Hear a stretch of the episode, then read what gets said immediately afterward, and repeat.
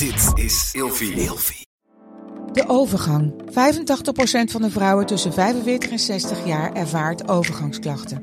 Klachten die kunnen leiden tot een verkeerde diagnose of langdurige arbeidsongeschiktheid. Wat kun je doen als je overgangsklachten ervaart? Hoe maak je dit bespreekbaar op je werk? En als jouw medewerker bij jou komt, wat kun je als werkgever dan doen? Sector Instituut Transport en Logistiek heeft een kennisplatform ontwikkeld waar jij terecht kunt voor tips en adviezen. Wil je hier meer over weten? Kijk dan eens op stl.nl/slash overgang.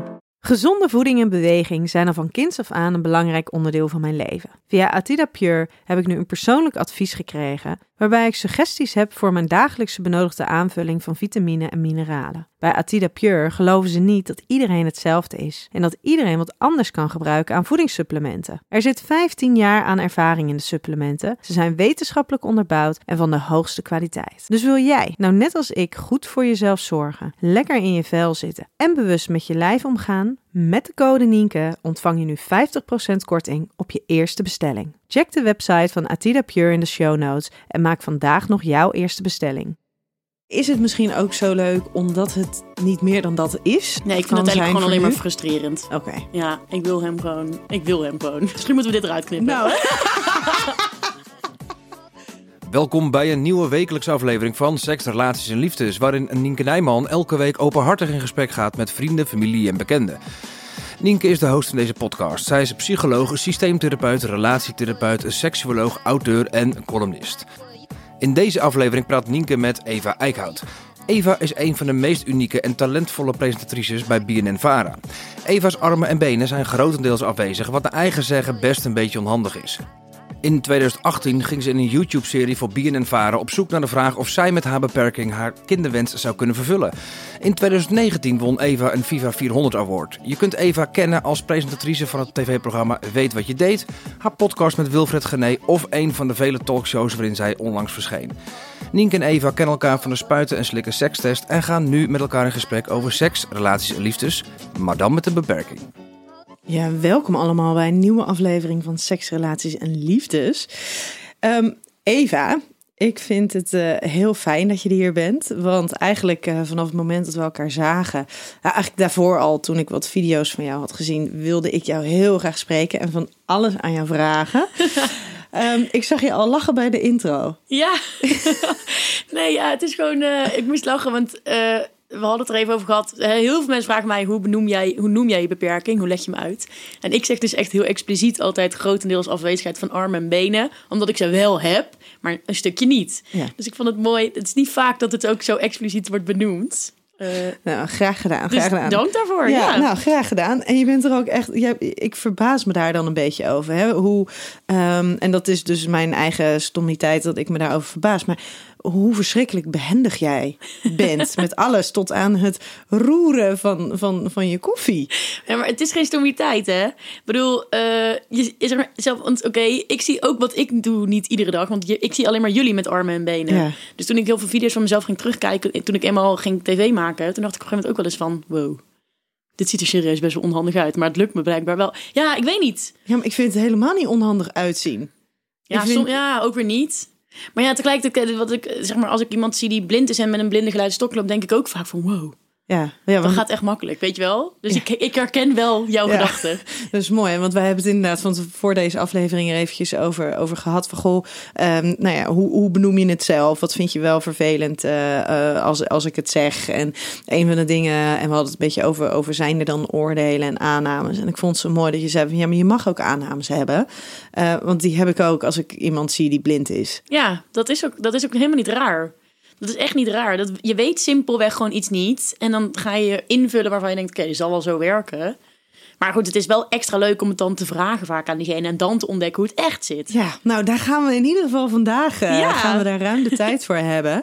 Ehm, maar je bent wel gewend om het te hebben over onderwerpen als seks en relaties. Vind je het dan nu ook nog een soort van spannend? Of is het echt gewoon Nee. dagelijks kost voor jou? Nee, ik vind het heel leuk. Het enige wat ik gewoon blijf hebben, dat had ik ook echt met de sekstest, is dat ik dan denk, ja, mijn ouders hoeven het niet per se te luisteren. Oké, Met nou bij ook, deze, ja. ouders Papa, van Eva. hoeft niet. Je mag nu stoppen. vind ik niet erg. maar mama vindt het ook niet erg. Die zei ook met de sekstest. Nou, ze zei, ik had het eigenlijk niet helemaal gezegd. Dus eerst appte ze al van, nou, ben je zondag op tv? Ik zei, ja, maar je hoeft niet te kijken hoor, mam. En toen appte ze zondag, ja, ik heb een klein stukje gezien, maar ik heb niet afgekeken. Ik zei, nou, snap ik helemaal. Oh, maar je hebt het dus ook gewoon niet verteld tegen je ouders. Nee, soms zeg ik het gewoon even niet echt bewust. Maar ik weet wel dat mama, want ik zet het wel op Insta, weet je wel, dat het dan komt. En mama kijkt ook op Instagram, dus daar ziet ze het uiteindelijk toch. Maar ik ga het niet. Maar wat ik ook heel vaak doe als ik in de krant sta, dan zeg ik het echt helemaal niet. Want dan weet ik dat zij heel niets vermoedend op een ochtend lekker met de koffie ineens die krant openslaat. En dan sta ik daar en dan denkt zij, huh? En dan gaat ze me weer appen. Oh, jij smiegt, jij hebt weer niks gezegd. Dat vind ik dan heel grappig. Ja, maar dan, dan doe je het dus met opzet niet, Ja, zodat ze er zelf achter mag komen. Klein, klein shockmomentje. Ja, precies, precies. maar heeft ze dan niet thuis een hele stapel met, met allerlei kranten Nee, en dat doet magazines? mijn moeder dus niet. En dat vind ik heerlijk. Ja? Dat vind ik heerlijk dat ze niet zo'n moeder is. En, en doe je dat zelf? Nee, alles behalve. Alles behalve. Maar vind je dat niet bijzonder dan? Hoe bedoel je? Nou, dat je dus met, met jouw verhaal, met, met jouw inspiratie eh, gevraagd wordt om, om in de krant te staan of in magazines. Ja, nee, ik vind het wel heel leuk. Maar het is niet dat ik alles ga uitprinten en in een plakboek ga plakken. Nee. Nee, helemaal niet. Nee, speciale dingetjes misschien nog wel eens. Weet je wel, dat ik die expliciet even opsla of zo. Maar nee, ja, nee. Nee. Grappig, Nee. grappig. hey, ik heb eh, jou gevraagd om vijf woorden eh, mee te nemen. Kut, inderdaad. Je zou mij ook nog appen. Heb ik jou niet geappt? Nee. Oh, Oh ja, dit is echt heel grappig. maar wacht, ik had wel al twee woorden klaar. Nou, Mag ik dit spontaan gaan doen? Ja, tuurlijk mag dit spontaan. Ik had er wel al twee. Alles is spontaan. Ik had er al twee naar jou in de app klaarstaan. Maar toen zei jij van ja, ik app je nog even precies en zo. Ja. Dus toen dacht ik, oh, dan- oh, dat ben ik helemaal vergeten. er Sorry. Kwam, er kwam misschien wel tussendoor. Sorry. Nee, Oké, nou ik had, ehm, ik had namelijk allereerst had ik mannelijkheid opgeschreven. En ik had ouderschap opgeschreven. En ik had ehm, eh, volgens mij vrijheid willen opschrijven. Ik had, ja dat is niet echt een woord. Moet, buiten de lijntjeskleuren, is daar een goed woord voor? Mag dit? dat mag. Oké, cool. Nog één woord dan, hè? Mhm. Ehm, ik denk ook wel eh, verantwoordelijkheid. Oké, ik ben eigenlijk naar, naar alle, eh, de- de- de- in ieder geval drie ben ik heel erg benieuwd. Oké. Eh, mannelijkheid. Ja, daar val ik op. Ja? Ja. En wat is mannelijkheid dan voor jou? Ja, een echte vent. Gewoon een zo mannelijk mogelijke man. Ja, maar wat is dan een echte vent? Nou ja, kijk, mijn droomman Ja? is Thijs Reumer. Ja, die snap ik wel. Dat vind ik echt. Ja, ik weet Ja. niet. Hij is in alles gewoon. Ik vind hem echt woest aantrekkelijk en eh, heel mannelijk. Hij heeft een mannelijk gezicht, mannelijk Je lijf. zo lekker stoer bij. Ja, nee, maar dat vind ik echt. En eh, ik val ook op blonde guys. Ik vind een beetje blond, half lang haar leuk. En eh, waar ik dan ook heel erg van hou, zijn mannelijke kleren. Dus een vette bomberjack of zo, weet je wel. Of ehm, sneakers ben ik ook heel erg... Schoenen maken voor mijn echte man. Ja. Vind ik alleszeggend. Dus als je vette Nike Air Max of zo aan hebt, weet je wel. Nou dan... Ja, ja jouw man heeft ook ja, Nike Air Max aan. Ik heb het al gezien, zeker. Zeker. dus eh, nee, ja, dat is gewoon... Ik val gewoon op mannelijke mannen. Mannelijke mannen. Ja, Ja. hoe mannelijker, hoe beter. Maar, Maar- geen lange baarden. Stop als oké, maar geen lange baarden. Oké, en is het dan ook mannelijk als in macho man? Ja, ik vind dat wel aantrekkelijk, ja. Dat ze Maar een beetje... Thijs Reumer is toch niet zo'n macho man? Nou, ik vind het leuk als ze zeg maar... Nou, een macho man is misschien niet het goede woord. Als ze zelfverzekerd zijn... Ja. Maar ook echt super respect van iedereen. Heel open-minded, weet je wel. Voor alles en iedereen openstaan. Niet oordelen. Dat is wel grappig, want Maar- dat zou bijna, dat is zeg maar een soort van ook weer een beetje niet mannelijk. Nee, dat is dus inderdaad die wisselwerking. Dus ik vind het, maar ik vind het juist extra aantrekkelijk als ze dan dus, ze zien er heel mannelijk uit. Dus ze zijn ook heel zelfverzekerd, maar ze hebben ook echt een hele zachte kant. Ja, precies. Snap je? Precies, dus ze zijn eigenlijk heel menselijk. Ja, Ja, zoiets. ja Ja, dat mag. hey, en eh, het ouderschap. ja ik, eh, je noemde het in de intro al even. Ik heb een keer een item inderdaad gemaakt over eh, mijn moederschap, om het zo- te noemen, kinderwens. Ik heb gewoon een hele grote kinderwens. Ik wil gewoon mega graag kinderen. Dus dat moet hij ook willen. zo simpel is het. Ja. Ja, en we gaan, ik wil straks ga ik nog even verder over de kinderwens. Dus Ja. daar gaan we, niet, eh, gaan we nu goed. niet te veel woorden aan, eh, aan besteden. Buiten de lijntjes kleuren. Ja, ik eh, kan er niet tegen als alles gewoon binnen de lijntjes gaat. Dat vind ik saai. Daar vind ik gewoon niks aan. Ehm, ja, ik weet niet. Ik vind het gewoon heel leuk als een gast. Weet je wel, dat je gewoon ergens naartoe gaat met z'n tweeën... en dat er dan iets heel raars gebeurt of zo. Snap je? Of gewoon het onverwachte en het spontane. Heerlijk. Maar is dat iets wat je een relatie lang kan volhouden, denk je? Nou, ik denk dat je het ook los van elkaar moet doen. Zeg maar, dus niet alleen maar samen, maar dat hij gewoon, weet ik veel, om acht uur 's ochtends thuis komt. En dan, eh, fantastisch toch? Dan heeft hij gewoon allemaal wilde verhalen. Dan denk ik, oh yeah, je hebt geleefd, weet je wel. You go. Ja, en, Maar, en is jouw leven nu ook een beetje buiten de lijntjes? Ja, ik denk dat het wel eh, zo nu... Ja, nu minder moet ik echt zeggen hoor, met corona. Nu is het echt wel een beetje binnen de lijntjes. Vind ik het dus ook een beetje saai. Ik heb daar wel last van. Maar voor corona was het wel zeker buiten de lijntjes, ja. Mooi. Ehm, ik ga jou eh, zo vijf stellingen voorleggen. Maar eh, voordat ik eh, die ga voorleggen, wil ik de luisteraar, zoals altijd, vragen om de podcast Seks, Relaties en Liefdes te volgen op Spotify, Apple Podcast of elk ander platform. Om elke week weer als eerste op de hoogte te zijn van een nieuwe aflevering. En wil je nog wat beeldmateriaal zien van deze aflevering? volg mij dan op Instagram via het Nienke Nijman. Eva, ben je er klaar voor? Ik ben er klaar voor. Ja. Liefde op het eerste gezicht bestaat. Ja. Ja? Mhm. Want? Ja, dat heb ik een keer gehad. nou, dat, was de, dat is dus letterlijk mijn eigen Thijs Reumer, noem ik hem altijd. Ja, dat was gewoon een zieke lookalike van Thijs Reumer. En ik stond op een feestje en ik zag hem zo tussen de menigte door. En ik was gewoon echt starstruck. Ik dacht wow, wie is dat? En toen eh, liep hij al drie keer langs. En bij de derde keer dacht ik, oké, nu ga ik hoi zeggen. Dus ik zei volgens mij zo heel awkward. Zo, zo, soort van, kwam er zo een beetje zo, van, hoi, zo uit, weet je wel.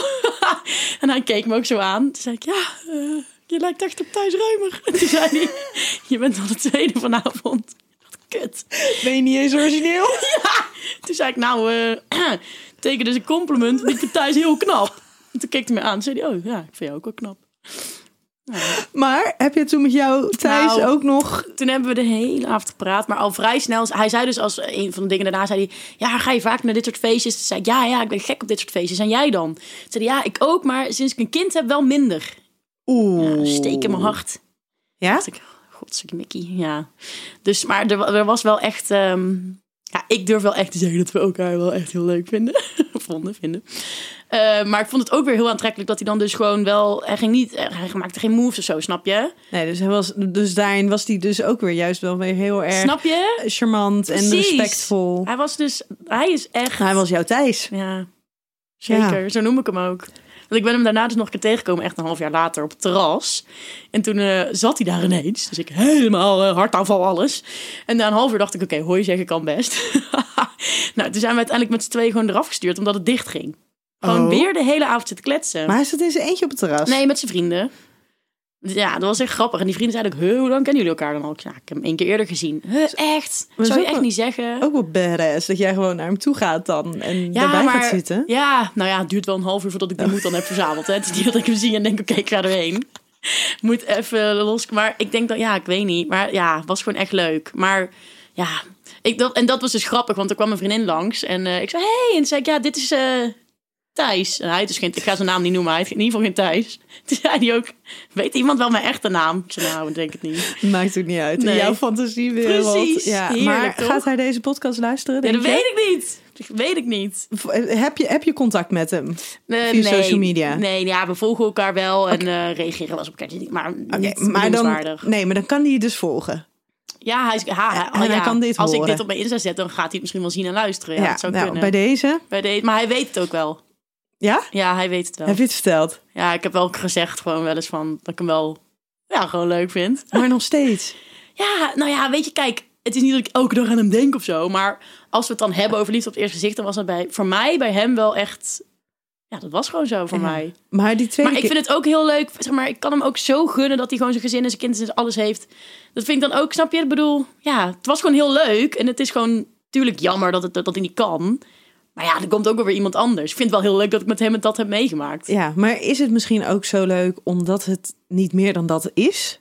Nee, ik vind het eigenlijk gewoon alleen maar frustrerend. Oké. Ja, ik wil hem gewoon. Ik wil hem gewoon. ja, Ik ben benieuwd. misschien moeten we dit eruit knippen. Nou, dan moet je die... Nee, ja, eh, ik heb het gewoon oprecht nog nooit met iemand zo extreem gehad. Dat vond ik wel bizar om mee te maken. En dat ik daarna ook wel dacht, oké, maar als ik dan een relatie wil, dan wil ik echt dit voelen. Ja. Dat, dat, het, dat het bestond, snap je? Dat gevoel. Dat vond ik echt wel heel bijzonder om dat mee te maken. Ja, want dat is voor jou ook bevestiging geweest. Het bestaat dus. Ja, het kan. oprecht. Ja, want ik had dit echt nog nooit met iemand gehad. Nee. Maar verklaren anderen jou dan voor gek dat, dat je dit zo hebt ervaren? Nee, dat niet zozeer. Maar volgens mij eh, zijn sommige mensen wel van... ja, maar ja, hoe vaak kom je nou zo iemand tegen, weet je wel? En eh, als je daar naar op zoek gaat, dan vind je hem misschien wel niet. Of weet je, zulke dingetjes. En dan denk ik, ja, het kan. Het kan. Stel, misschien, weet ik veel, heb ik de, had wel, de lat wel veel te hoog gelegd. Dat weet ik niet. Maar tegelijkertijd denk ik, ja, waarom zou je stellen voor les als dit bestaat? Ja. Ja, nee, daar geef goed, ik hoop inderdaad ook in. weer niet dat ik hem op mijn 60 dan het pas tegenkom. Dat zou ik ook wel Ja. jammer vinden. Daar ben ik het ook wel mee eens. Ja. Zou, zou, zou je dan zeggen dat je gaat saddelen voor les? Of dan... Ja, vind ik moeilijk om te zeggen. Kijk, nu ben ik nog in een leeftijd waarbij ik voor mijn gevoel nog plenty of time heb. Dus nu ben ik daar ook nog niet zo mee bezig. Maar ja, goed, ik heb wel die kinderwens ook, weet je wel. Je wil ook niet, ik wil in ieder geval niet pas op mijn veertigste of zo een kind krijgen. Liever al eerder. Ja. ja. Maar goed, ja, ik weet niet. Het komt wel, denk ik. Het komt als het komt. Hey, de volgende stelling. Als je een relatie met mij hebt, zou je als partner ook altijd voor mij moeten zorgen. Nee! Wat een leuke stelling. Nee! Nee, nee, nee, nee, nee. Nee, nee, nee, nee, nee. Kan ik even een statement maken? Ja, tuurlijk. Maak alsjeblieft je statement. Nee, ehm, wat leuk dat ik dat hier dan even kan, eh, kan uitleggen. Nee, dat is wel een leuke stelling. Want ik heb dus inderdaad, het was een paar jaar geleden al hoor, maar eh, ik woon nu op kamers, al vijf jaar. En ik heb een eh, team van eh, vijf, zes zorgverleners, meiden van mijn eigen leeftijd. En die komen mij iedere dag helpen met de dingen waar ik hulp bij nodig heb. Dat is vooral wel in de ochtend een uurtje aankleden, douchen, mijn ontbijt maken, mijn tas klaarmaken voor, waar ik, voor mijn werk mijn afwas doen, alles. En eh, soms s'avonds nog, als ik uit mijn werk kom of whatever. En ehm, nou, dat werkt gewoon als een tiet. Dat is gewoon fantastisch. En, en leuke meiden. Ehm, ik heb gewoon een groepsapp met ze. Dan plan ik ze per week. Maak ik een rooster. Nou, willen zij dan een dienst ruilen, kunnen ze dat lekker zelf doen. Eh, hierdoor hoeven mijn huisgenoten, wie mijn vriendinnen zijn, niet voor mij te zorgen. Kunnen zij gewoon mijn vriendinnen blijven. En eigenlijk is dat dus precies wat er ook zou gebeuren als ik een partner zou krijgen. En een paar jaar geleden had ik het dus met een vriendin hierover. En die zei toen ook van, ja, maar als jij straks samenwoont, dan hoef je die zorgverleners niet meer... eh. Dus ik zei, huh? Hoezo niet? Ze zei, ja, dan kan hij dat toch doen? Ik maar hij is toch mijn vriend en mijn man of whatever? Ik zei, hij gaat dat juist niet doen. Kijk, ik zeg, ik zeg niet dat het nooit niet zal doen. Hè? Als het een keer moet, dan, dan hoop ik dat hij dat wel even wil helpen. Eh, samen is na, tenslotte ook heel gezellig. Maar ja, het moet niet zo zijn dat als hij een keer kan uitslapen... dat hij dan vroeg op moet omdat ik moet douchen in de ochtend. Nee, dan komt er gewoon een zorgverlener. Anderzijds is het natuurlijk wel dat ik soms wel zit na te denken... oké, dan komen er wel zorgverleners in je privé. Ze komen nu al in mijn privé. Dan komen ze in jullie privé. Daar moet je wel goede afspraken over maken.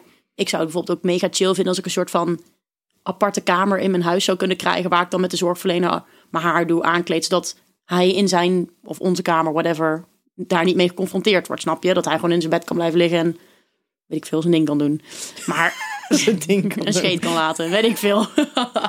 maar nee, hij hoeft, nee, hij wordt echt. Daar, ga ik ook, daar ben ik ook heel stellig in. Ik ga echt voor waken. Mijn partner wordt niet mijn zorgverlener. Nee. betekent niet dat hij nooit zorg verleent. Maar hij is niet, hij is mijn partner. Hé, maar wat gaaf dat je dus ehm, een team om je heen hebt van eigenlijk van, van leeftijdsgenoten. Ja, dat zijn gewoon eigenlijk allemaal studenten die dus Ja. een bijbaantje doen.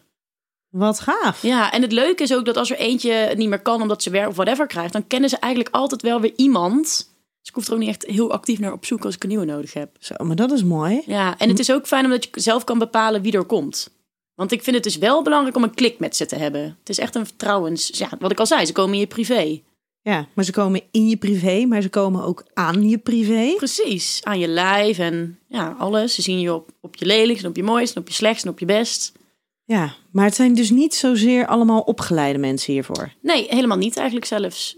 Nee, ja, maar dat komt ook omdat ik ook geen medische handelingen nodig heb. Ik heb geen stoma of geen medicatie of geen katheter of whatever. Dus je hoeft ook niet opgeleid te zijn. Ze hebben vaak wel zorgachtergrond als in... Ik heb volgens mij vier psychologie studenten in dienst. Ah, ja, dus die hebben er wel enige affectie mee met mensen. wel. En ook wel eentje die inderdaad eh, sociaal-pedagogisch hulpverlening heeft Mhm. gestudeerd. Dus ehm, wat dat betreft zitten ze wel in die hoek. Maar het is niet dat ze er echt specifiek... eh, nee. Nee, ik vind het super gaaf dat, je, dat ze dat zo op die manier... Ja, het werkt eh, ook echt, echt ja. heel fijn. Dat is echt zo. Ja, Ik zou echt nooit meer anders willen. en ik denk dat een hele belangrijke is, eh, iets wat je nu ook noemt. Er zijn geen medische handelingen nodig bij jou. hè? Nee, dat scheelt zoveel. Jij bent gewoon hartstikke gezond. Ja. Ja, gelukkig wel. Ja. Ja, zeker. Eh, Merk je dat mensen dat vaak onderschatten? Mijn gezondheid? Ja? Nee, dat valt op zich wel mee. Eh, nee, dat valt wel mee. Het is meer dat ze onderschatten wat ik, wat ik gewoon eh, praktisch kan. Ja, eigenlijk hoe zelfstandig je bent. Ja, ja, meer dat. Ja. Ja, gezondheid valt nee. Gelukkig niet. Ehm, dan gaan we naar de derde stelling. Een eerste indruk is het belangrijkste wat er is. Oeh. Het belangrijkste wat er is? Nee, ik denk het eigenlijk niet, als ik er zo over nadenk. Nee, dat, ik denk niet het belangrijkste wat er is. Ik denk dat die wel belangrijk kan zijn. Maar ik weet niet of het het belangrijkste is. Ja, ik heb namelijk, eh, dat is wel een grappig verhaal, een vriend. En ehm, ik moest toen een, een, eh, een ehm, symposium van de gemeente hosten. Van gemeente Nijmegen. En eh, daarvoor moest ik twee weken voordat het was... een, een, een soort van teaser video, promo video opnemen. Dus ik naar de gemeente toe en er werkte daar een, een jonge. En die was dan videoman daar en die ging dat even doen. En ik vond hem zo bot die dag, jongen. Hij was echt met die promo-video gewoon ja, echt een botte hark, vond ik hem. Ik dacht, wat is voor een rare gast? Twee weken later naar het symposium, hij was daar ook weer. Ineens een zieke lolbroek. Wij dikke lol de hele dag. Echt dacht, wow, huh? Huh? Nou, toen zijn we dus vrienden geworden, super goede vrienden. En na een maand of zo zei ik een keer tegen hem, ik zei, yo gast, de eerste keer dat ik jou ontmoette. Ik zei, sorry hoor, maar... Hij zei, meen je dat nou? Heb jij dat zo ervaren? Ik zei, wat dan? Ze zal ik eens vertellen hoe ik dat ervaren heb. Ik zei, nou, vertel. Zei hij, nou, allereerst vond ik het fucking spannend, want ik ging een televisiepresentatrice ontmoeten. Wow. Ja, ik had er nog nooit zo over nagedacht dat iemand dat dan denkt als ik kom. Ik totaal niet van bewust. Ten tweede, ik wist niet hoe ik je een hand moest geven. Toen dacht ik, oh ja, Oh ja. ja, dat snap ik wel. hij zei ten derde, had ik bedacht. Zei hij, want het was vlak nadat ik mijn Viva had gewonnen. Zei hij, ja, ik wilde je nog feliciteren met je Viva. Was ik vergeten. Dus heel, de, heel die... Maar ik vond het zo lullig, want ik had dus helemaal lopen zeggen dat ik hem zo'n zo'n botte harik vond. En hij had gewoon stress level 100 die dag. Dus toen, dat dat was zo'n besefmoment dat ik dacht, wow, deze eerste indruk was echt alles behalve hoe die is. Ja, waar was jouw menselijkheid? Ja, nou ja, ver te zoeken. Ja. Ja, maar gewoon, ik, en ik denk dus wel dat het zo is dat ik me er heel vaak niet van bewust ben dat mensen dat dus spannend vinden om mij te ontmoeten, snap je? Ja. Dat denk ik echt. Ik denk er gewoon niet zo goed over na dat ze dan van tevoren gaan nadenken, dus over een hand geven. Of dat ik een of andere televisiepresentatie. Ja, zo voel ik mezelf ook niet per se, snap je? Totaal, ook, ook bij de sekstest. Dan zit ik in het panel met BN'ers. Nou, dan heb ik meer het idee, het panel met BN'ers en Eve. Snap je? Ik voel me totaal niet zo dat, dat, dat kaliber. Dus eh, oh, ja, of het dan dus het belangrijkste is, nou dat denk ik dus niet. Want het was veel belangrijker wat er daarna tussen ons gebeurde. En we dus vet goede vrienden zijn geworden. ja. Dus Maar die kans had je dus ook. En ja, dat is- toevallig, nou dat, en dat, dat, dat dacht ik later. Ik dacht, stel nou dat ik hem daarna nooit meer had gezien. Had ik voor altijd dit beeld van hem gehad. Ja. Dat is zonde. Dat is zonde, ja, heel zonde toch? Ja, Ja, maar ik vind het echt hilarisch. we lachen daar ook nog steeds om. Ja, ook echt. Maar dat is wat hij zegt. Maar ja, en ik wilde je een hand geven, maar ik wist niet hoe. Ja, Nee, het afgelopen, logisch. het afgelopen jaar zullen minder mensen daarvoor voor, voor die stress hebben gestaan. Hè? Want Ik moet ook zeggen dat ik het soms ook best lekker vind. Ja. Dat ik die, want het is altijd een awkward moment hoor. Ja, maar dat kan ik me Ik, voorstellen. dan kom ik binnen en dan zie ik mensen awkward worden en denk oh, daar gaan we Ja, weer. oh jee, hoe gaan we dit dan doen? ken ik wel wat ijsbrekers. Soms ik steek vaak gewoon mijn arm uit, mijn linker, want die is langer. En dan zeg ik vaak gewoon, je kunt me gewoon een hand geven of eh, weet je wel, gewoon heel ja, ja, maar, erop. Maar ja, het is wel lekker dat ik dat nu allemaal niet meer niet hoef. hoeft. Ja, nee, dat ik kan ik me heel nice. voorstellen. En dat dat er misschien ook wel in blijft. Ja, dat, dat zou ik niet heel erg vinden. Nee, maar heb jij dan niet van tevoren, want ehm, ik kan me voorstellen dat als jij ergens binnenkomt, gewoon alleen al met, jou, met jouw energie ben je natuurlijk gewoon al een, een verschijning. Hè? Want je bent vrolijk en je lacht en je komt binnen. Ehm, maar dat mensen inderdaad toch een beetje denken van, oh ja, maar, maar oké, maar moet ik jou nu een hand geven? Wat moet ik nu, moet ik nu bukken? Moet ik Ja, dat? ja, mensen worden echt heel awkward. Ja, vind je het- vind je het fijn als ik op mijn hurken ga zitten? Of vind je dat niet, pa- voel je dan gekleineerd? Of, en ik snap het. En tegelijkertijd denk ik, oh, maak het niet zo moeilijk. Weet je, wat je ook doet, maakt me niet zo uit. Ik vind het helemaal niet erg als je me maar gewoon normaal behandelt. Ja. Dus, maar ik vind het, ja. Maar ik ben ook een keer, dat vond ik, dat vond ik wel echt aandoenlijk. Toen ehm, ging ik met een goede vriend van mij, die ken ik, eh, nou goed, lang verhaal, maar goed, die ken ik van skiën. Ik ga altijd met een, vereniging voor mensen met een beperking, ga ik skiën. En toen eh, zei Tim, dat is mijn beste vriend van skiën, die zei, Eve, wij gaan een weekend op roadtrip en dan gaan we al onze skivrienden in Nederland opzoeken. En die zouden we eh, twee dagen gaan en we zouden dan slapen bij Sophie. En ik kende Sophie nog niet, want ik was een jaar niet mee geweest. Ehm, dus toen zei ik tegen Tim, ja, dan moet ik wel even aan Sophie vragen of ze dan als ik kom logeren mij even wil helpen. Ja, vraag gewoon, boeien. Denk ja, vraag gewoon. Eh, ik vind dat altijd lastig om te vragen, want dan ben ik bang dat iemand geen nee durft te zeggen, weet je wel. Maar Tim zei, nee, vraag gewoon. Nou, ik dat vragen, vond ze gelukkig niet erg. En toen uh, ging ik helemaal goed, helemaal prima, weet je wel. En ik kwam binnen en toen hadden we even gedronken. En toen gingen we even omkleden. En toen zei ze al heel expliciet van... zal ik je dan nu even helpen met omkleden? Toen dacht ik, oh, wat fijn dat ze dat zo aanbiedt. En toen zei ze later, of nou, ik moet zeggen die avond in de kroeg toen we vet dronken waren. ze ja, ik had erover na zitten denken.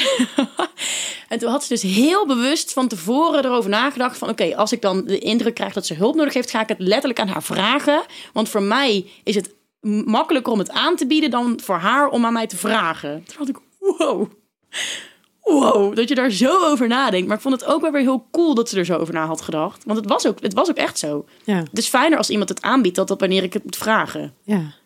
Want je voelt je soms een beetje awkward, weet je wel. En als iemand het aan mij, als jij nu aan mij vraagt, moet ik je helpen, dan kan ik ervoor kiezen om te zeggen ja. Of ik zeg nee, dank je. Of ik zeg, hey, lief dat je aanbiedt. Als ik hulp nodig heb, vraag ik het aan jou. Maar En dan is het ook duidelijk. Ja, precies. Ja. Maar ik vond het wel aandoenlijk dat ze daar zo bewust over na. Dat vond ik echt nice. ja, maar ik denk dat heel veel mensen daar heel bewust over nadenken. Ja. Dus ook Stuart. Ja, zeker. Die heeft ook heel bewust, ik ga haar feliciteren. Ik, Wat allemaal niet is gebeurd, maar goed. oh, mooi. Hey, we gaan het straks nog meer wat eh, over die eerste indruk eh, hebben in relatie tot eh, daten. Eh, de vierde stelling. Seksualiteit is voor mij een heel andere beleving dan voor andere mensen. Ik denk eerder andersom. Ik denk eerder dat het voor degene die met mij seks hebben een andere beleving is dan voor mij. Want? Eh, nou ja, omdat het natuurlijk wel een ander lijf is waar je, waar je mee seks hebt. En eh, ik denk dat het voor mij allemaal wel meevalt. Ik hoor wel heel vaak dat gasten dan zeggen van het is ook wel handig, snap je? Je bent klein en wendbaar en flexibel en makkelijk op te tillen. En er zitten geen lange armen en benen in de weg. En daardoor kan ik lekker met je knuffelen, want dan kan ik helemaal om je heen. En dan hoeven niet die armen nog zo ertussendoor ergens. Dus... Je hebt geen awkward armen liggen ergens. Nee, die heb ik veel minder. Dus ik denk eerder dat het voor hen een andere beleving is dan voor mij. Ja. Maar, maar want het is natuurlijk altijd lastig, hè? Want wat is je referentiekader? Het is Ja. natuurlijk je eigen seksuele beleving. Klopt. Ehm, maar dit, een van de dingen waar we even eh, bij de sekstekst over, het over hadden, was in ieder geval dat jij zei: van ja, ik heb af en toe het idee dat ik gewoon alleen maar door te denken aan, Ja. aan opwinding, aan stimulatie, Ja. dat, je, ehm, eh, dat, je, dat je dan orgasmes kunt krijgen of richting een orgasme kan gaan. Denk je dat je, dat je daarin anders of bewuster bezig bent met seks? Mm. Goeie vraag. Nee, denk ik eigenlijk heel eerlijk gezegd niet per se, moet ik zeggen.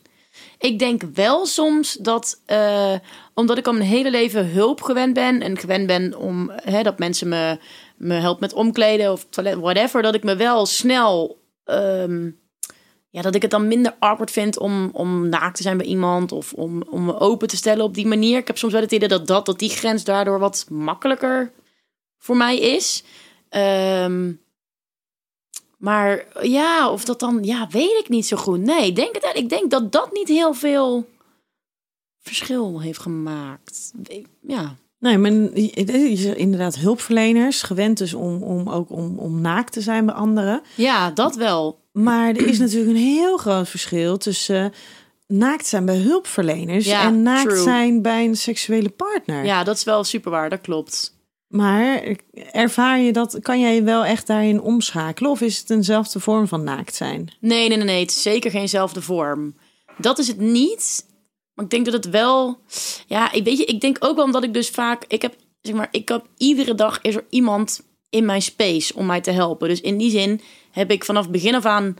Ik denk dat ik daardoor wel mega sociaal ben. En eh, hè, heel erg.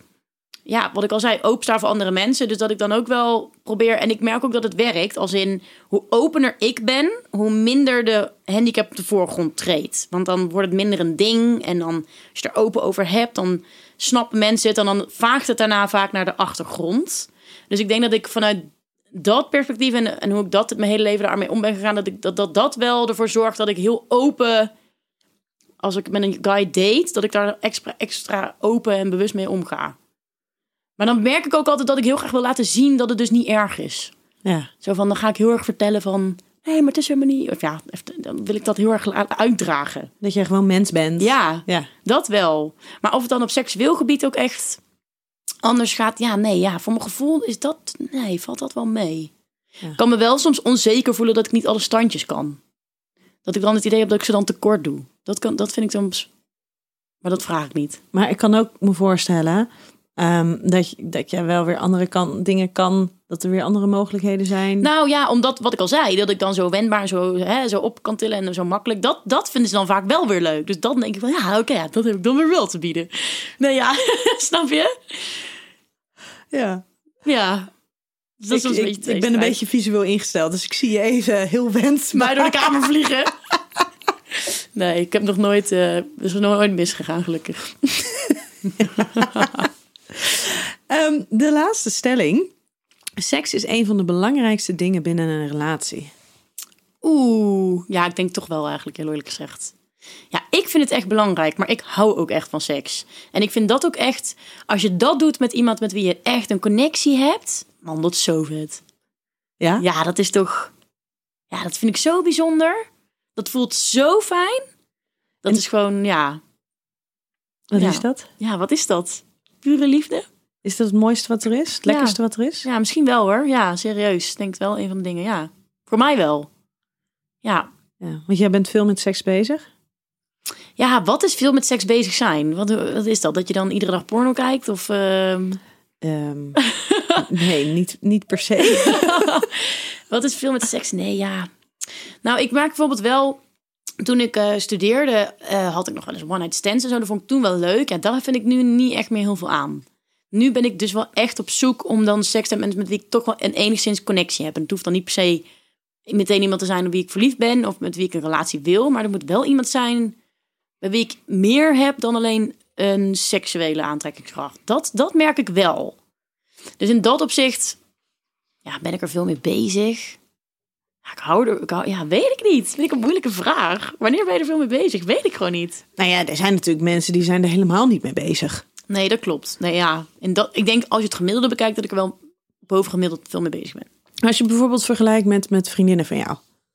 Ehm, ja, we hebben het er wel. Ik heb het, heb het wel best veel over met vriendinnen. Maar ook maar dan niet per se heel inhoudelijk. Het is niet dat we. Het is meer van, ja, was hij goed? Ja, was wel goed. Weet je wel weer zo? Ehm, ja, goede vraag. Soms heb ik wel het gevoel dat ik, ik heb wel een hoog libido. Ja? Tegen- ja, dat heb ik wel. Dat zeggen mijn vriendinnen ook wel vaak. Je hebt vaak zin in seks. Ja, als ik, dan, als ik dat met hun vergelijk, sta ik wel hoog in het lijstje. Op de, in de hoog. Maar is dat dan, als je kijkt naar, naar het afgelopen jaar, is, zijn daar dan meerdere partners? Is daar dan één partner? Of, of is, er, is het afgelopen jaar bijvoorbeeld of voornamelijk op, op solo-seks gericht geweest? Ja, vanwege corona wel, ja. Ja, dat vind ik wel echt dus een ding. En wat ik al zei, ik vind dus de one-night stands zo niet meer zo leuk. Dus van een app iemand afhalen vind ik gewoon helemaal ruk. Dan denk ik, ja, dan zit je daar op die bank en denk je, ja, kut, sorry, dit is echt totaal niet wat ik wil. Dan moet je nog drie uur, weet je wel. Da, ik merk dat ik daar mijn voldoening gewoon niet uithaal. Ik, was, ik ben echt een feestganger. Ik ging altijd ieder weekend stappen en overal naar een feestje. Ja, ik vind het zo leuk als ik daar spontaan iemand tegenkom waar je dan een klik mee hebt. En dat je dan onverwachts met elkaar naar huis gaat. En dan superleuk. Weet je, dat vind ik dan. En dan misschien daarna nog wel een paar keer afspreekt. Maar gewoon omdat het op dat moment heel goed voelt. Dus dat mis ik wel. Dus afgelopen jaar heb ik wel heel weinig seks gehad, ja. Echt weinig. En eh solo-seks? Ehm, ja, dat doe ik. Dat doe ik dan weer niet heel veel. Dat is misschien één keer per week, één keer per twee weken. Nog steeds niet heel weinig. Nee? Nee. Ja, ik weet niet zo goed wat het gemiddelde is, eerlijk gezegd. Nou ja, ik, dat is lastig om te bepalen. Maar ik denk dat als je als, als, als vrouw zijnde één keer per week, één keer per twee weken aan solo-seks doet, is dat niet per se heel weinig. Nee, oké, dat is waar. Nee, dat is op zich wel waar. Ja, dat is wel waar. Het is ook wel, ik merk ook wel als ik dus een beetje stressig ben, dan ga ik het ook wel meer doen. Ja? Ja, ik vind het echt ontstressend. Ja, dan voel ik me daarna altijd weer even. Oh. Maar, maar hoe, dat, daar komt nog een, een, vraag van mij. Hè? Hoe doe je dat dan, solo-seks? Ehm, nou, ik heb dus een aantal vibrators aangeschaft. En dat is eigenlijk ook pas een beetje ontstaan omdat eh, die dildo-parties, dat ken je Ja. denk ik wel, dat dan komt er iemand langs met een heel arsenaal en dan ga je met allemaal vriendinnen en dan is het superleuk en dan kun je aan het einde van de avond van alles kopen. En zij legt dus echt specifiek uit waar alles voor is. Dat vond ik zo relaxed, want ik wist gewoon in het begin echt niet waar ik moest beginnen. Dus hoe, echt aanrader mensen, dildo-parties zijn fucking leuk. Je weet precies daarna waar alles voor bedoeld is. En er zijn echt vet veel mogelijkheden. Nou, en toen heb ik mijn eerste aangeschaft. En toen ging er wel een wereld voor me open. Want eerst deed ik het nog wel eens op een handdoek of een kussen. Maar een, eh, dat, gewoon tussen je benen en dan Ja. daar overheen gaan, zeg maar. Ja. Maar een vibrator is wel next level. ja, maar dat is natuurlijk een wereld van verschil. Ja. Maar ja, ik wist niet waar ik moest beginnen. En ik- ja, wie ga je dan vragen? Die mijn moeder zeggen, hey, ik zit dus te denken om een vibrator aan te schaffen. Ga je nog aanraders? Nee, ja, weet je. En het, ja, vond ik in het begin ook wel, eh, wel een paar jaar geleden hoor. Dan, ja, vind ook, vond ik ook wel awkward toen om met mijn vriendinnen dan over te hebben. Ik het ook niet zo, als je jonger bent is dat ook nog wel een beetje spannend allemaal. Dus toen ik helemaal die deeldeparty had, toen, toen dacht ik, ah, dit is chill. Toen heb ik het eerste gekocht. Nu heb ik wel een paar eh, in huis. Ja, maar, maar hoe doe jij dat dan? Leg eh, want eh, eh, heb je dan bijvoorbeeld zo'n wandvibrator? Dat is zo'n hele lange. Eh, Ehm. nee, ik heb zo'n konijntje met van die oortjes. Ja, En eh, die leg ik dan gewoon in bed of zo. En dan ga ik daar op mijn buik op liggen. ja. En dan, eh, en dan, en dan stimuleert het genoeg. Maar dan heb jij waarschijnlijk ook niet heel veel Nee. moeite met het krijgen van een orgasme. Nee, klopt. Dat is ook echt zo. Dat klopt. Mazzelaar? Ja, daar ben ik ook blij mee. Ja, dat klopt. Maar tegelijkertijd, wat, wat je straks al even zei, ik kan het dus ook sturen met mijn hoofd. Dus ik, kan, ik heb en niet heel veel stimulans nodig. En ik kan het een beetje sturen. En als dat dan samenkomt, dan komt het al snel inderdaad tot een orgasme. Ja. Dus ik kan, ik kan ook echt bij iedereen wel gewoon ga- vaak met, met partners gewoon klaarkomen. Daar heb ik niet zoveel moeite mee. Nee, maar als ik dat dan soms van vriendinnen hoor, die kunnen het soms echt niet. Dat duurt ook, ja, die vinden dat heel lastig. Dan denk ik, Ja. oh, gelukkig kan ik dat al wel. Maar, eh, eh, eh, want in principe kan elke vrouw kan, kan klaarkomen. Ja. Ehm, maar maar is, zit daar misschien... Het kan natuurlijk gewoon zijn dat, dat gevoelsmatig er voor jou gewoon minder voor nodig is om tot een orgasme te komen. Ehm, het kan toch ook zijn dat jij gewoon op een hele andere manier met je lijf... Nou, dat is omgaat. misschien wat ik straks probeerde te zeggen, inderdaad. Dat ik dus, ehm, ja, dat dat toch anders is dan of zo. Of dat ik dan, ja, ik weet niet zo goed hoe ik dat onder woorden moet brengen, maar ehm, ingewikkeld dit. Ik heb er ook nog nooit zo goed zelf over nagedacht, volgens mij. Maar dat het inderdaad, eh, ja, dat ik het dus en met mijn hoofd kan sturen en dat ik toch wel heel open sta voor mensen. Of dat ik veel mensen, ja, ik weet het niet. Misschien wel hoor. Misschien is het Ja, van- maar ja. Ik denk dat in de, in, de, in de basis ga jij gewoon natuurlijk heel anders met jouw lijf. Ja, precies. Ja, Je gebruikt je lijf heel anders. ja, klopt. Dat is ook zo.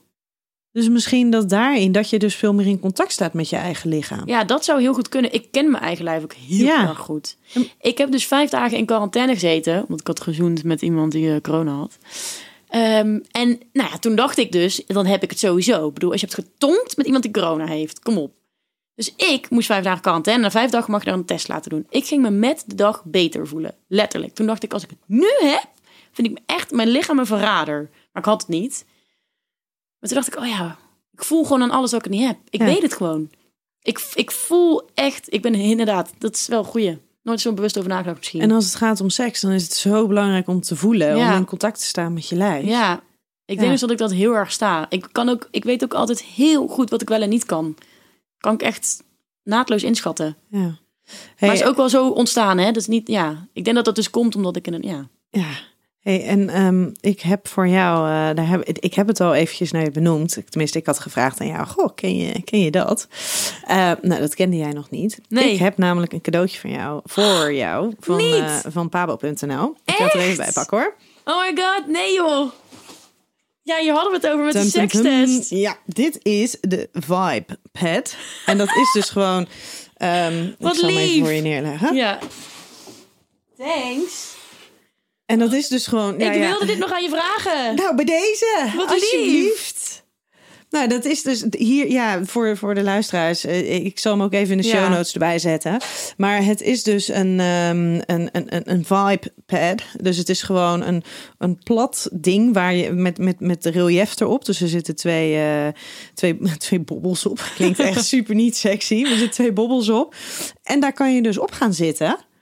En dan gaat hij trillen. Wat, ik ben hier heel benieuwd naar. Dus als je het dan hebt, in principe, nou ja, ik hoop dat, dat, het, Ja. dat, het, dat het matcht met je lijf. Maar dan kan je daar dus Wat gewoon op gaan zitten. Oh, dit had ik echt niet verwacht. Dat vind ik heel lief. Dus ik wilde het nog even vragen, want we hadden het erover bij de sekstest. Dus Ja. jij, jij een beetje. Wat ken je de vibe zei, nee, wat is dat? Toen dacht ik nog, oh, als ik daar even naartoe ga met de podcastopname, moet ik even vragen. Maar Ja, bij deze. Superleuk. Dank. Alsjeblieft, alsjeblieft. Dus ik ben heel benieuwd. Maar ik ben wel, en dat... dat ik laat je weten. Ja, ik ben, ik ben heel benieuwd Ik app je. Hoe, het, hoe het werkt en of het allemaal lukt. Ja, helemaal goed. Hey, en van, eh van, van solo seks en, eh, en speeltjes, samen seksen. Je zei net al eh, dat, je, dat- nou ja, dat, dat, dat men vindt dat dat heel behendig is Ja. met jou. En dat dat dus ook echt wel zijn voordelen heeft. Ehm, eh, hoe vind jij het om met iemand te seksen? Heerlijk. Ja? Ja, dat vind ik, dat vind ik leuker dan solo seks. Zeker weten. Als je, ja, dat vind ik gewoon, ja, vind ik gewoon lekker. Ja.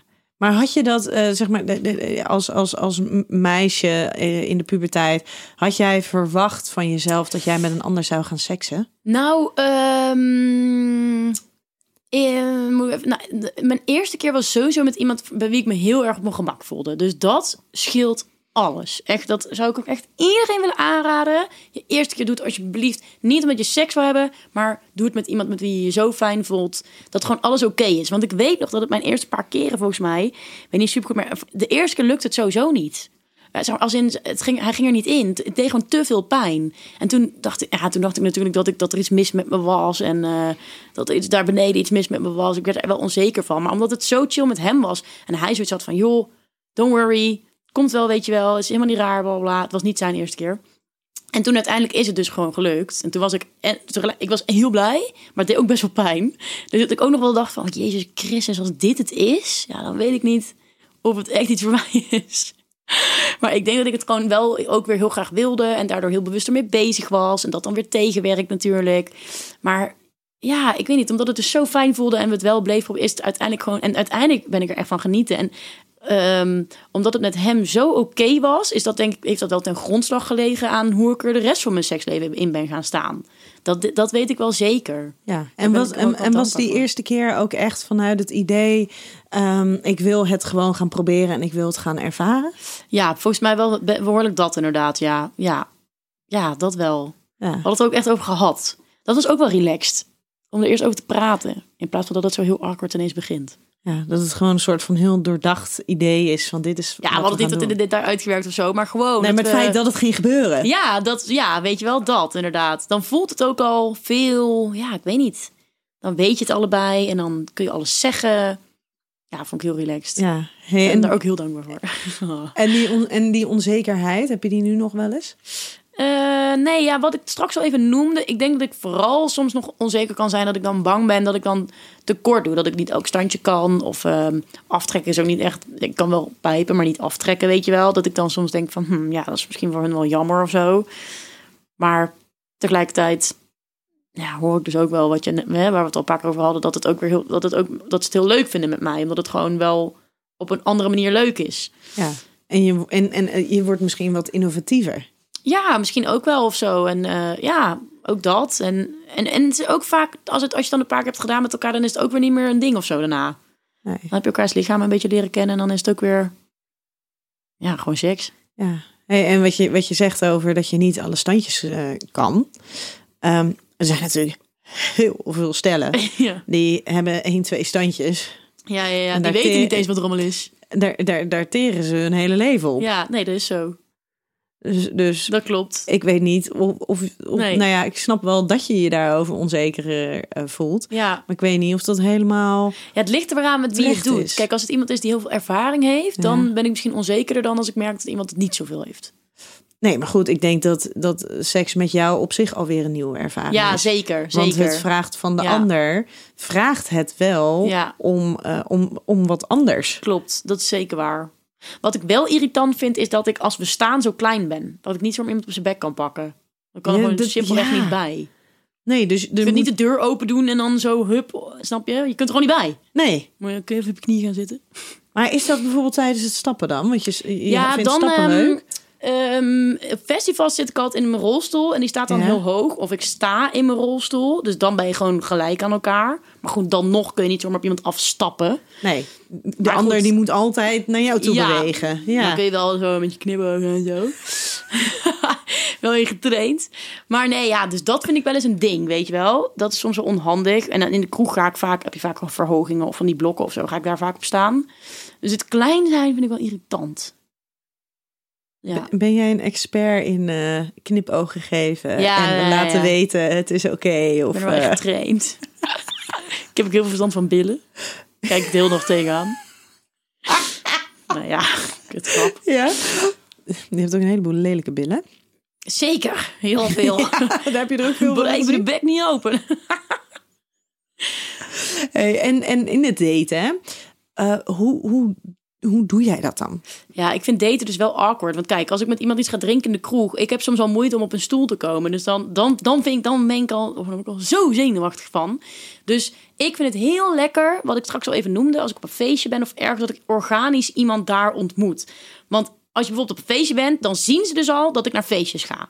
Dus dan heb, je al, dan heb ik het idee dat zij al een veel minder beperkende blik van mij hebben... dat wanneer het op een dating app is, snap je? Want dan zien ze alleen maar die beperkingen... en dan denken ze waarschijnlijk... oh, die kan dit niet, die kan dat niet, die kan niet. Dus ik ben heel erg voorstander van het organisch ontmoeten van mensen... En dan is het ook 9 van de 10 keer. Dan zien ze ook vaak hoe vrienden met me omgaan. En dat dat dus allemaal heel normaal is. Dan kun je dus heel makkelijk en snel laten zien dat het allemaal niet zo'n big deal is. Dus het, het hardcore daten, dat vind ik wel awkward. Ja. Maar ehm, loop je er dan tegenaan? Want hè, wat net zei ik, vroeg ik al eventjes naar die eerste indruk. Eh, dat was natuurlijk niet voor niets. Want ik kan me heel goed voorstellen dat, dat mensen een eerste indruk van jou hebben. Mega, mega. En dat dat in En die is dus echt heel- niet prettig is. Nou ja, als je dus inderdaad aan een tafeltje elkaar ontmoet, is die indruk zo anders dan wanneer je elkaar organisch op een feestje ontmoet. Dat is een wereld van verschil. Ja. Ja, dat klopt. Eh, en ehm dating sites? Nee, Nee. zover ben ik nog niet. Nee. Nee, zeker niet. Nee, maar wat ik wel mooi vond, was dat jij eh, dat je, dat je zei van ja, maar wanneer ga ik dan de foto plaatsen waarop ze Ja. zien dat mijn lijf mijn lijf is? Ja, ja, dat doe ik dus niet op de eerste. Nee. Maar dat komt ook omdat het voor mezelf soms te confronterend is hoe weinig likes je, hoe weinig matches je dan krijgt. Dat vind ik, snap je? Terwijl als jij een, een, gewoon een goede foto van, van jouw hoofd, Ja, dan, dan, dan is daar waarschijnlijk ongetwijfeld een heleboel respons op. ja, dat is zeker. Maar tegelijkertijd is het dan soms ook in het gesprek dat ze pas halverwege erachter komen dat ik dus een beperking heb en dan ghosten ze je ineens. Of dan unmatchen ze. Ja. Dus dat zijn, dat zijn confronterende dingen die soms dusdanig pijnlijk zijn dat ik dan daarom ook niet op die, op die apps ga. Om dit soort dingen te voorkomen. Is het dan voor jou ook ineens heel confronterend ehm, eh, dat andere mensen er dus nou ja, tegenaan lopen, er last van hebben, er moeite mee hebben, Zeker. Terwijl jij dat in zoveel mindere mate Ja, hebt? ik vind het meer frustrerend dat, ze, dat ik ze niet eh, op zo'n moment kan laten zien dat het niet is wat zij denken. Ja. Dat vind ik irritant. Dat ik denk, oh, kom op gast. Probeer het dan op zijn minst. Doe niet zo pushy, weet je wel. ja. Als je daarna niks vindt, oké. Maar probeer het gewoon even. En dat ze jou eigenlijk helemaal niet leren kennen. Nee. Nee, Nee. meer dat. Frustrerend. Ja. Ook En- wel pijnlijk, maar dat stop ik heel... Dat, dat laat ik niet zo naar de voorgrond komen. Ook voor mijn zelfbescherming, hoor. Ja, dat snap ik. Maar zou jij dan eh, bijvoorbeeld bij zo'n zo'n site als Lexa, zou jij daar iemand kunnen tegenkomen? Of denk jij dan al van, nou, misschien, misschien loopt daar niemand voor mij bij? Ja, dat vind ik soms moeilijk om te zeggen. Want ik heb het idee dat de mannen waar ik echt op val, daar ook weer niet echt op zitten. Ja, dat ik, ja, weet ik niet. Ja, weet ik niet. Ja, misschien wel. Misschien wel. Wie weet. Misschien is dat jouw eh, buiten de lijntjes kleuren wel. Nou. Ja, oké. Andere invalshoek. Leuk. Leuk. Ja, ja, ik ben ook een beetje zo'n kutje wat dan per se op de bruiloft een verhaal wil kunnen vertellen wat niet is. Ken elkaar wel lekker Weet je wel, dat wil ik niet. Ja, maar dat is sowieso grappig, hè? Het moet zo'n Thijs Reumer verhaal zijn. Ja, precies. Dat vind ik sowieso mooi. Hoeveel mensen, ook al zijn ze al tien jaar bij elkaar, dat het toch een ding blijft om te vertellen dat ze elkaar via, Ja. via het internet hebben Het ontmoet. is natuurlijk niet erg, helemaal niet. Het is hartstikke fijn dat je elkaar hebt leren kennen. Maar ik vind het gewoon leuk om een leuk verhaal te hebben. We hadden het net ook even over het verhaal van jou en Ramon. Ik weet niet of ik, eh, of ik Ja, dat mag zeggen, maar dat vind ik ook een leuk verhaal. Snap je? Dat je zo Ja, maar dat elkaar was, ziet en dan ja. denkt van wow. En dat er dan van allemaal facetten bij komen. En Ja, dan een berichtje op Facebook. En dan jij met die ballonnen. En jouw, jouw profielfoto was onherkenbaar. En hij jou zoeken, zoeken, zoeken. Hoe leuk is dat? ja nou, dat was wel een beetje een Thijs Reumer eh, momentje. Snap je? Ja, ja, maar en dat je dan ook zo voor elkaar gaat. Hij heeft echt gezocht naar jou. Ja, maar dat is natuurlijk wel... Daarin denk ik wel echt dat je het geluk moet hebben... Ja, dat je diegene dan tegenkomt. ja en dat is dus inderdaad... Want dat is niet zo vanzelfsprekend. Nee, Dan heb je wel je verhaal. precies. Maar ja, waar kies je dan voor? Snap ga je je? dan wachten op je verhaal? Ja, of ga je op zoek naar iets waar Goeie je ook vraag. blij van wordt? Zeker, goede vraag. Ja, Dat klopt. Maar goed, ik ja. Kijk, het kan ook gewoon, ja, weet ik veel. Het kan ook een leuk verhaal zijn en een iets minder leuke gast, maar uiteindelijk wel. Soms moet het ook groeien. Kijk, die, mijn Thijs Reumer, die is ook gewoon heel knap. Dat, weet je, die is gewoon fucking lekker. wil je straks een foto laten zien? ja hoor, ik wil jou straks wel een foto laten zien. Maar eh, ik ben Die ik delen we niet met, in de ehm, show notes. Nee, sorry jongens. Nee, maar ik heb ook wel eens een gast gedate die dan het eerste gericht misschien niet heel knap was, maar uiteindelijk wel super leuk. En stel je dan voor les, nee, dan duurt het misschien gewoon even iets langer. Totdat je, ja, snap je? Ja. Hey, en, en, en daten met een eh, man die ook lichamelijke beperking heeft? Ja, daar wilde ik vroeger per se niet, want dan vond ik ons echt zo'n gehandicapt stel. Ehm, eh, maar in mijn programma Weet wat je deed heb ik het ook expliciet al benoemd. Ik heb dus een keer een skileraar gehad die ik wel best wel knap vond. Ehm, en toen dacht ik ineens van ja, maar ja, als jij nu een move maakt, dan zou ik hem niet eh, afstaan, weet je wel. En toen dacht ik ja. Maar dat was wel weer ook, dat is dan wel weer, de, het is, was wel een gast die heel zelfstandig was, snap je? En die zich heel zelfredzaam en ook een mannelijke dude, die skiede, weet je wel. En hij zat wel in een rolstoel, maar ja, ja, ik vond dat ineens helemaal niet zo erg. Dus ik zou daar wel voor openstaan, denk ik, ja. Ja. Maar voorheen vond je dat wel erg? Ja, ik was wel, ik dacht wel van, jezus Christus, dan gaat hij ook in een rolstoel zitten, dan worden we zo happy en happy. Zo'n zo'n gehandicapt stel samen. Ja, dat zag ik niet helemaal, dat vond ik gewoon, nee. Dat iedereen dan denkt, ach, die hebben elkaar lekker gevonden, hè? Die nemen genoegen met elkaar. Ja, of zo van, dat is logisch, want die hebben al, snap je? Alsof ik dan alleen maar zulke, alsof ik alleen maar met iemand met een beperking kan gaan, omdat dat mijn soort Ja. is. Wow, dat is een raar woord, maar Je zegt het zelf, hè? ja, ja, ja. Maar het klinkt zo fucked up, snap je? Ja, natuurlijk. Maar Dat klinkt ook hartstikke fucked up. Dus dat zou ik, ja, ik, maar ik zou er nu wel voor openstaan, maar ik zou het wel vervelend vinden als mensen dan denken van, oh ja, die hebben elkaar gevonden, want die zitten allebei in een rolstoel. Ja. Schept toch een band? Ja, nee, tuurlijk schept er geen band. Het heeft er helemaal niks mee te maken. Echt niet.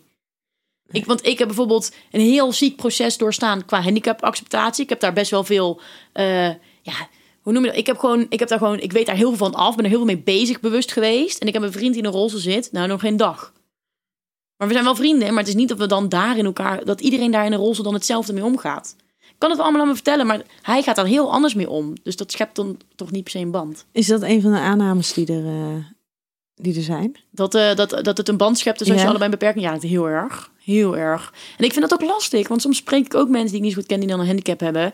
En die dan zeggen van... Ja, vind jij het soms ook zo moeilijk? En dan denk ik, ja, nee. Snap je? Dus dan ja, denken die mensen misschien wel van... Oh, zij snapt helemaal wat... Maar dat het is echt, echt... Nee. Nee. Het schept geen band. Nee. Veel meer van mens tot mens. In plaats van rolstoel tot rolstoel. Eh, heb je ook een 7500? Ja, ik heb inmiddels de 5, eh, de F5, de nieuwste. Ja. Hey, en en hey, heb jij relaties gehad? Eh, nee, niet officieel. Niet officieel. Dat vind ik wel stom. Want? Ja, ik heb dus daarin dan het...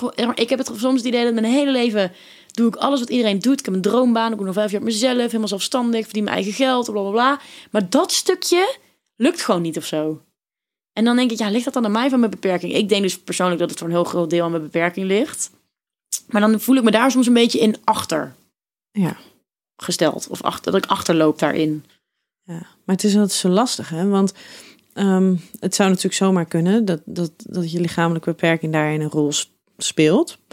Aan de andere kant denk ik, ja, mijn zus was ook pas 30 toen ze Nou. voor het eerste keer een relatie kreeg. Je hoort daarom, het is ook weer niet dat het niemand is die dat zo laat pas krijgt. Dus dat is dan zo Klopt. lastig. Dus dat vind ik soms een tweestrijd, snap je? Dan denk ik, ja. Maar, dat, maar het is meer dat ik me gewoon heel... Ik zou heel graag willen weten hoe mijn leven ook was geweest als ik geen beperking had gehad. Wie waren dan mijn vrienden geweest? Had ik dan wel al een relatie gehad? Wat voor werk had? Misschien had ik dan juist wel niet mijn droombaan gehad. Dat is de keerzijde, hè? Ja, want Misschien had ik dan wel helemaal niet bij BNN Vara als programmamaker en presentator gewerkt. Nee, want het heeft je ook op plekken gebracht. Mega. Juist omdat je bent wie je bent. Ja, Weet je, want anders was je gewoon waarschijnlijk een, een, een vrolijke, optimistische jonge vrouw geweest. ja ik denk dat ik maar nu, nu, ben wel... je, nu ben je Eefje. Ik denk dat ik nu een leuker mens ben. Dat denk ik wel. Dat ik, nou, en dat ik veel meer, eh, denk ik, weet waar het leven om draait. Wat er echt toe doet. Ja, dat denk ik wel. Dat ik dat hierdoor heel erg heb geleerd. En daar ben ik heel dankbaar. Dat vind ik heel fijn. Dat ik wel oppervlakkiger was geweest als ik geen beperking had gehad. Ja. Dat denk ik wel echt. Maar het lijkt me wel ook. eh, oh, dat lijkt me heel lastig, weet je dat? Dat je dat dan gaat afvragen van ja, maar hoe zou mijn leven eruit hebben gezien? Nou, en wat ik me dan ook afvraag, stel ik had dus zonder beperking een relatie gehad. A, wie was dat dan geweest? En stel dat ik nu met hem zou daten, zou die dan ook verliefd op mij worden? ja. Vind ik interessante gedachte. Zou het dan, zouden dan, op wat zouden dan gevallen zijn? Ja, snap je? Op ja, je lichaam of op jou ja, als persoon? Snap? Ja, je gaat het nooit weten. Maar dat vind ik wel eens een interessant, dat zou een super interessant onderzoek zijn. Het zou mega interessant zijn. Ja, je komt toch? er nooit achter. Nee, Maar het is wel mega interessant. ja. Ja. Maar geloof, geloof jij dat jij samen met iemand uit gaat worden? Ja, dat, dat heb ik dus mega. Dat vertrouwen heb ik volledig. Ja, dat is dus heel gek, maar dat weet ik gewoon zeker. Hoezo is dat gek? Ja, maar hoe kun je dat zo zeker weten? Nee, dat kan niemand zeker weten. Maar het is Nee. toch heerlijk als je dat, dat, daar in ieder geval geen twijfel over hoeft te hebben. Nee, ik ben daar helemaal niet zo bang voor of zo. Soms gaat het wel even door mijn hoofd. Ik denk, oh, ik hoop wel dat ik hem tegenkom. Maar tegelijkertijd denk ik, ja joh. Ik heb ook zo'n leuk leven nu. Het is niet dat ik iemand nodig heb. Hij moet mijn leven leuker maken. Mijn leven is al fucking leuk. Ja. Dus dat scheelt ook natuurlijk. Ja. Maar hij is wel welkom. Hij is wel welkom. Hij mag wel Ja, bellen. dat is fijn. Dat is fijn. Ja. Hey, ehm, wij eh, hebben nog één eh, onderwerp waar ik het eventjes met jou over wil hebben. Namelijk de kinderwens. Ja. Ja, daar heb je al eh, heel veel research naar gedaan. Ja, wel enigszins. Ja, hoe, Ja. hoe sta jij daar nu in? Nou, ik weet niet. Ik, ik heb het een beetje van mijn moeder hoor. Mijn moeder is heel lovend over het ouderschap. Ja? Ja, die zegt altijd, oh, ik mis het zo erg vroeger. Het was zo leuk en echt heel schattig. Ehm, maar ik heb gewoon ook heel erg, ja, lijkt me gewoon, ik ben gewoon gek op baby's en ik vind dat gewoon fantastisch en zo'n ding, zo'n zo'n kindje van jezelf en het lijkt me zo, het zwanger zijn alleen al lijkt me dus helemaal fantastisch. Ja, ik heb waarschijnlijk een veel te romantisch beeld van heel deze, hele deze toestand, dat ik dan kotsmisselijk op de bank lig de hele dag straks. Maar goed, je Ik krijgt er heel veel voor terug. Maar nee, ja, ik wil dat gewoon zo graag. En eh, het is in ieder geval niet erfelijk, mijn beperking. Dus dat is al sowieso fijn. Anders weet ik ook niet hoe ik erin had gestaan. Niet, ik heb superleuk leven, maar dat tegelijkertijd... Als ik kon kiezen, dan had ik toch liever geen eh, handicap gehad. Ehm, maar ja, ja, ik, ja, ik wil dat gewoon of zo. Ik. Ja. Ik denk ook, ik weet ook zeker dat dat gaat lukken. Maar kan, kan jij kindjes krijgen? Is Ja. dat fysiek gezien... Ja, omdat dus de romp volledig hetzelfde is als, of ja, in hetzelfde, volledig is zoals, zoals die hoort te zijn, om het maar zo te zeggen. Het zijn puur mijn armen en benen. Kijk, het zal misschien zo zijn dat ik na, wat is het, zes maanden of zo, zo'n buik heb dat ik misschien niet meer zo goed loop. Ja, heb ik een rolstoel voor, dat scheelt dan weer. Weet je, dat soort dingen zullen onhandig. Het zal fysiek misschien wel even een opgave zijn, maar het moet gewoon kunnen. Zeker, dus dat is super fijn natuurlijk. Ja, dat is ontzettend fijn Ja. dat dat gewoon kan. Ja, Ja. daar ben ik ook heel blij mee. ja. En ik, dat is dus ook zo'n stukje waarvan ik gewoon 100% zeker weet dat het ook gaat lukken. Maar het is wel weer, ik wil het wel heel graag met een partner doen. Ik zou, ik weet niet zo gauw of ik meteen voor, hè, stel dat ik hem niet tegenkom, even heel, heel hypothetisch gezien. Weet niet of ik dan 1, 2, 3, al- eh, hoe noem je dat? Alleenstaand moederschap zou doen met een, een, een zaaddonor of zo, weet je maar wel? heel praktisch gezien, dat, is toch... Dat, eh, ten eerste is dat al super zwaar, überhaupt al. Ja. Ja, maar het zou wel lukken hoor. Ja? Dat vind ik wel heel stoer van je. Ja, dan zou, het zou wel weer lukken. Ja. Maar mijn moeder zegt ook altijd, ja, dan, dan koop ik een huisje of dan ga ik een tuinhuisje bij jou in de, hu- in de tuin bouwen of een, een huisje in de buurt. En dan kom ik gewoon de hele dag samen met jou voor die baby zorgen. Maar mijn moeder is ook gek op baby's, dus die vindt dat helemaal fantastisch. Mijn vader trouwens ook. Dan gaan jullie het gewoon samen doen, een Ja. soort van. Ja, ik denk dat mijn moeder wel echt heel veel langskomt. Nee, super lief toch. En ik heb nog twee zussen en vrienden, dus weet je, in die end... Maar het, ik denk, ja, ik wil er wel zelf voor kunnen zorgen. Dat vind ik heel belangrijk. Als ik niet, heel, als ik niet ervan overtuigd zou zijn dat ik er zelf voor kan zorgen, had ik ook een andere, had ik er anders in gestaan. Ja. Je moet het kind wel kunnen bieden wa- wat het nodig heeft. Of wat het, wat het moet kunnen, ja, hoe noem je dat? Ja. Je Wat nodig het heeft. maximale kunnen bieden, Ja, ja. maar dat vind, ik wel, dat vind ik echt wel heel stoer aan jou hoor. Dat je dus, eh, want er zijn natuurlijk genoeg vrouwen zonder lichamelijke beperking, Ja. met partner, met stabiele relatie. En die, die twijfelen daar soms al aan. Die denken al van ja, maar kan ik mijn kind wel geven wat het nodig Ja. heeft? En kan ik daar wel altijd in, in die behoefte voorzien? Nou, laten we voorop, vooral vooropstellen dat het supergoed is dat mensen er zo bewust over nadenken. Ja, maar dat jij dus gewoon met, met alle uitdagingen die er zijn, Ja. daar gewoon geen twijfel over heeft. hebt. Nee, maar dat is dus die zelfkennis die ik denk ik gewoon extreem heb. En dat lijf wat ik gewoon zo goed ken. Ja, Waarvan ik precies weet wat het wel en niet kan. Dat is toch heerlijk. En tuurlijk zullen er dingen zijn waar misschien even denk van... oh ja, het is niet heel handig. Maar ja, dan zien we dan ook wel weer. Je kunt ook niet van tevoren alles tackelen, jongen. Dat moet je, dat moet je echt niet willen. Nee. Dat, zo werkt het niet. Je kunt wel nadenken erover. Hè, en een beetje voorbereidend werk doen. Maar sommige dingen moet je ook een beetje op zijn beloop laten. Ja. Hey, wij eh, moeten hem zo weer gaan eh, afronden. Jammer. Ja, nou, dankjewel voor je openhartigheid. En ik hoop gewoon dat jij jouw Thijs Reumer gaat tegenkomen. Ja, hè? En dat je, vast wel. dat je oneindig gelukkig samen oud gaat worden met kleine kindjes. Oh, dank je. En ehm, ik hoop dat de luisteraar daar ook wat van jouw positiviteit eh, heeft kunnen meekrijgen. Ehm, en vooral ook wat heeft mogen leren. Over, over jou als persoon, maar ook over eh, nou ja, gewoon een beetje hoe je in het leven kan staan. Ja, nee, ja, ja, goed. Ja, ik leef gewoon mijn leven zoals ik dat wil. Maar ehm, ik, ben, ik ben niet bewust bezig met anderen inspireren. Maar als ik dat kan, ja, heel graag gedaan. Ja, Zo. maar ik denk dat heel veel mensen hun leven Geen helemaal dank. niet leven zoals ze dat ze zouden willen. Nee, ja, ik leef gewoon vanuit Eve. En daarna komt pas die handicap. Ja, Maar voorop leef ik vanuit Eve. ja. Hey, en als uh, jij als luisteraar meer wil uh, weten over Eva, kan je haar natuurlijk ook volgen. Check dan haar Instagram, het leefje van Eefje. Die zullen we ook nog even in de show notes zetten. Net als die uh, geweldige Vipad van Ja, je. Ik ben heel benieuwd. Ik ook. Um, luisteraar, vergeet je niet te abonneren op de podcast of te volgen. En dan zijn wij volgende week weer terug. Tot volgende week.